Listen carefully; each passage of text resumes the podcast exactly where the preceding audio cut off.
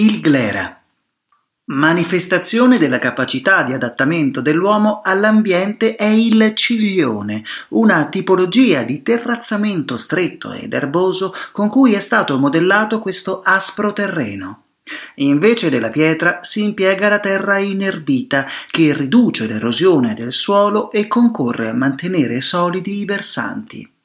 Oltre alle caratteristiche forme paesaggistiche, conferiscono elementi di unicità e distinzione le architetture degli impianti viticoli insieme alle tecniche di allevamento. Conseguenza di una felice interazione tra uomo e ambiente trasmessasi nei secoli, l'opera di generazioni di piccoli viticoltori ha creato un paesaggio a mosaico, contraddistinto da piccoli appezzamenti vitati intervallati da boschi.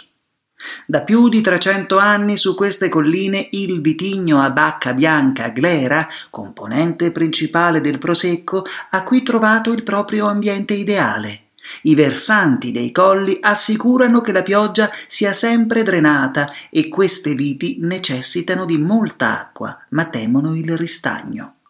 Gli acini di questi grappoli grandi e lunghi sono giallo dorati, i tralci sono color nocciola. Nel prosecco la glera rappresenta almeno l'85% delle uve adoperate, mentre la frazione residua può essere costituita da Verdiso, Perera, Chardonnay, Pinot e Bianchetta.